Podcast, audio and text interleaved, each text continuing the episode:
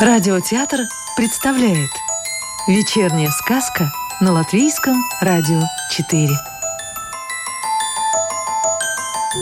А сегодня слушаем сказку Игоря Теряева «Драконово дерево» Ох, внучок, внучок, давным-давно, много лет назад, в стародавние времена, я был молодым, здоровым и ходил в море на пиратском корабле. Веселую вольную жизнь мы славили, напевая пиратский гимн. Всех свистать наверх, отдать швартовы, Парус ветром словно куль набит.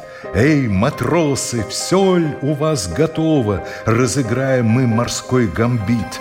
Всем по кружке Эля, бочку рома, Дьяволу морскому на обед. Слушай, Кок, команде выдать брома, чтобы избежать ненужных бед. Флаг поднять, попутный ветер в спину, на плече мой верный попугай. Самобранкой океан раскинут, знай, хватай добычу, не моргай. Если струсит кто, тотчас на рею, храбрецу на стол двойной шербет, а лентяев кулаком огрею и скормлю акулам на обед. Якорь вверх, семь футов нам под килем, берег исчезает за кормой. Что же вы, ребята, приуныли? Может, и воротимся домой? Разбойничья судьба улыбалась нам. Но однажды, когда мы обходили мыс Горн, это страшное место слияния двух океанов, где и в хорошую погоду вода неспокойна, нас застал шторм в 12 баллов. Волны высотой в многоэтажный дом швыряли наше деревянное суденышко, как ореховую скорлупку, вверх-вниз, вверх-вниз, влево на скалы, вправо на скалы. Шторм порвал в клочья паруса и зарвал снасти, снес в океан с палубы все, сломал мачты. Из управления кораблем остался только чудом уцелевший руль.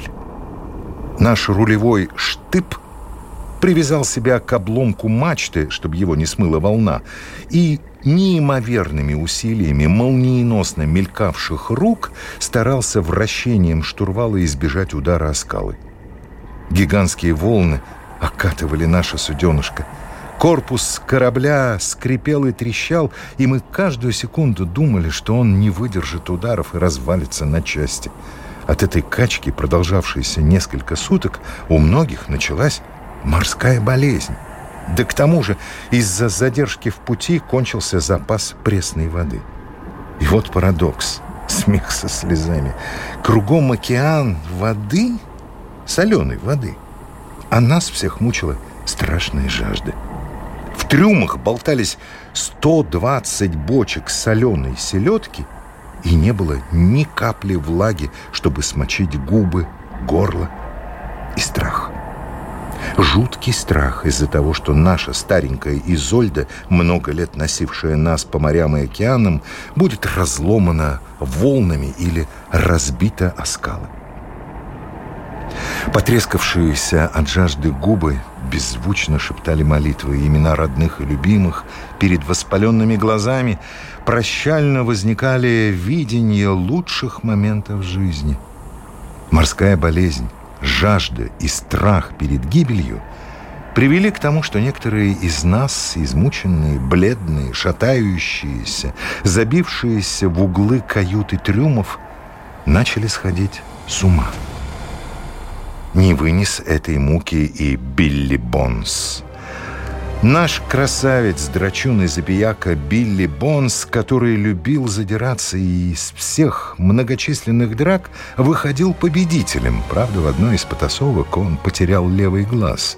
Наш Билли Бонс, который из всех трудностей умел найти правильный выход – Наш Билли Бонс, который за поясом всегда носил два ножа, умел шутить и красиво петь пиратские песни, не выдержал этих жутких мучений. С криком «Прощай, братва!» он бросился за борт. Гигантская волна в очередной раз прокатилась через нашу Изольду, и в темной массе над нашими головами промелькнуло что-то красное. Может быть, это мелькнули яркие шаровары Билли Бонса? С тех пор о нем никто ничего не слышал. Ну, а нам с трудом, но удалось все-таки вырваться из этого шторма целыми, хоть и изрядно потрепанными. С той поры прошло много лет. Время лучший лекарь, оно сглаживает остроту ощущений. Все реже и реже вспоминаю те страшные мучения, те ужасные переживания, морскую болезнь, жажду и страх. Стала стираться из памяти моя бурная пиратская юность. Забываются и самоотверженный рулевой штып, и силач Билли Бонс, да и другие храбрые пираты-сподвижники.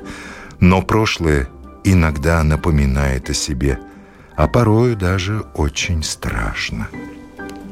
Однажды я долго ждал автобуса на остановке. Вдруг меня сзади кто-то хлопнул по плечу и раздался хриплый голос. «Привет!» Оглядываюсь и не верю себе – меня своим единственным глазом сверлит насквозь старый, сморщенный, но не унывающий Билли Бонс. «Билли Бонс, это ты? Мы же считали, что тогда у мыса Горн... Ха-ха-ха-ха! Мы еще многое успеем. Ты куда собрался?» «Как куда? На дачу?» «На дачу?» Тогда посади у себя вот это и поливай почетным дням живой водой, а по нечетным — мертвой. И Билли Бонс дал мне какой-то прутик и две бутылки. На одной из них этикетка с голубым цветочком «Живая вода», — подумал я, а на другой — череп и две кости — «Мертвая вода». Для прутика и двух бутылок место в портфеле нашлось. А что это? Ха-ха-ха-ха! Драконовое дерево!» Тут подошел мой автобус. Я оглянулся. Билли Бонса не было. И когда он успел вскочить в транспорт? Я поднялся в салон, но сколько не оглядывался вокруг, Билли Бонса нигде не было. Сколько ехал в автобусе, столько озирался, как будто чувствовал на себе пронзительный взгляд единственного глаза Билли Бонса. Оглядывался я и в толпе вокзала, когда пересаживался на электричку. Но сам он не появился.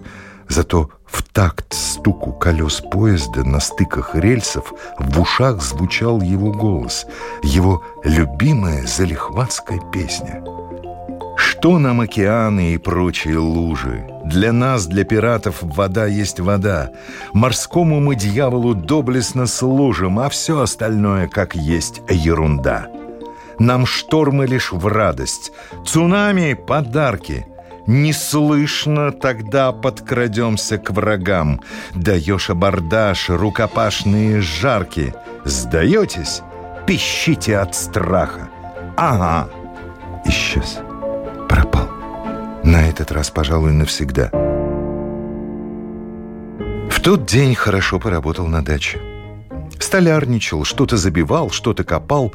Устал, да и пора было перекусить. Достала из портфеля бутерброды, термос, а там прутик и две бутылки. Вот еще. Первая мысль — выбросить. Но ведь я обещал Билли Бонсу посадить этот прутик. Делать нечего, как говорит наш народ, не давши слова «крепись», а давши «держись». Если обещал, посадил перед домом прутик и стал поливать его почетным дням живой, бутылочка с красивым голубым цветочком, а по нечетным мертвой водой, бутылочка с черепом и костями. Дни шли. Вода в бутылочках кончилась, а прутик как был сухим, так и остался. Пропал, думал я, засох. Жаль. Дерево навевало бы воспоминания о Билли Бонсе, о моей юности. Как вдруг однажды Впрочем, все по порядку. Весь долгий летний день мы возились с водопроводом. Меняли трубы, подтягивали краны, пришлось пилить ножовкой по металлу, много крутили большим газовым ключом. К вечеру изрядно устал. Оставшись на даче один, попил чайку и перед сном решил с наружной лестницы, ведущей на второй этаж, полюбоваться закатом солнца, темнеющим небом и послушать соловьев. Вечер не предвещал ничего необычного. Я никак не ожидал, что появившаяся с юго-запада маленькая черная тучка накатится на нас так быстро и вызовет почти сплошную темноту, страшные порывы ветра, как тогда у мыса Горн. И небывалый ливень меня окатило водой, как на палубе Изольды. Выскочил на веранду — Ветер выл, что-то хрустело и трещало, как корпус нашей старенькой посудины в двенадцатибальный шторм. Охватила жуткая паника, во рту пересохло. Пол, как палуба Изольды, уходил из-под моих ног. Сколько времени продолжалось это сумасшествие? Сколько времени меня цепко тряс лютый страх, мучила жажда, и пол качался под моими ногами — Сколько еще я слышал треск и хруст, я не знаю. Кончился этот ужас еще более внезапно, чем начался. Кошмары меня отпустили, но я с головой залез под одеяло. Проснулся тихим солнечным утром. Щебетали птички, блестели мокрые деревья и трава. Цветник белел, желтел, голубел, розовел умытыми цветочками – все как всегда после дождя. Но выхожу и вижу на месте, где я посадил прутик, тот прутик Билли Бонса, стоит дерево. Да, за одну ночь в бурю появилось дерево. Толстое, метра три высотой, темно-коричневое. Тонких веток и листьев на нем нет, только толстые обломанные сучья. В вершине дерева что-то вроде резной крыши, и на ней сидит... Нет, мне это показалось. Я хорошо протер глаза, несколько раз поморгал и опять посмотрел на дерево и на дракона на нем. Дракон. Шипы на спине дыбом, щелкает клыками, со свистом хлопает хвостом и бешено сверкает глазами. От него веяло ужасом, да таким, который мы испытали на Изольде у мыса Горн в двенадцатибальный шторм. Тогда я вспомнил раскатистый смех и хриплый ответ Билли Бонса на вопрос «Что это?» «Ха-ха-ха! Драконово дерево!» И вот уже несколько лет дракон, как прикованный невидимой цепью, сидит на своем месте напротив якоря, висящего на стене нашей дачи. Этот носовой якорь Единственное, что сохранилось у меня на память о нашей старенькой Изольде, о моих товарищах, о моей пиратской юности. Стыдно признаться, но тогда, впервые увидев дракона, я перетрусил. Испугалась и приехавшая днем бабушка. Стали с опаской глядеть на нашего дракона и соседи. Нужно ли его остерегаться? Можно ли близко подходить к цветнику? Что с ним делать? Ладно, поживем, увидим. Но наши страхи были напрасны. Чудовище оказалось очень миролюбивым и смирным. Сидит себе на драконовом дереве, ни на кого не злится. Ловит жучков и мошек, подружилась с прилетающими к нему птичками. Особенно любит Зарянку, бабушкину подружку. А подружкой бабушка ее зовет, потому что, когда возится в огороде, эта Зарянка тут как тут. Суетится возле бабушки, подпрыгивает и на лету ловит вспугнутых мошек. Красивая Зарянка, игривая, удивительно, но подружилась чудовище и Зарянка. Единственное, чего не любит дракон, это когда кто-нибудь незнакомый подходит к якорю Изольды. Тогда он ворчит, щелкает клыками, со свистом хлопает хвостом и вращает бешено сверкающими глазами. А в обычное время мы убедились, он совсем мирный и тихий. К дракону все привыкли, его никто не боится, и он ни нам, ни соседям не мешает. Пусть так и живет на своем драконовом дереве. Сказку читал актер Юрий Кушпелла. Новую волшебную историю услышите завтра.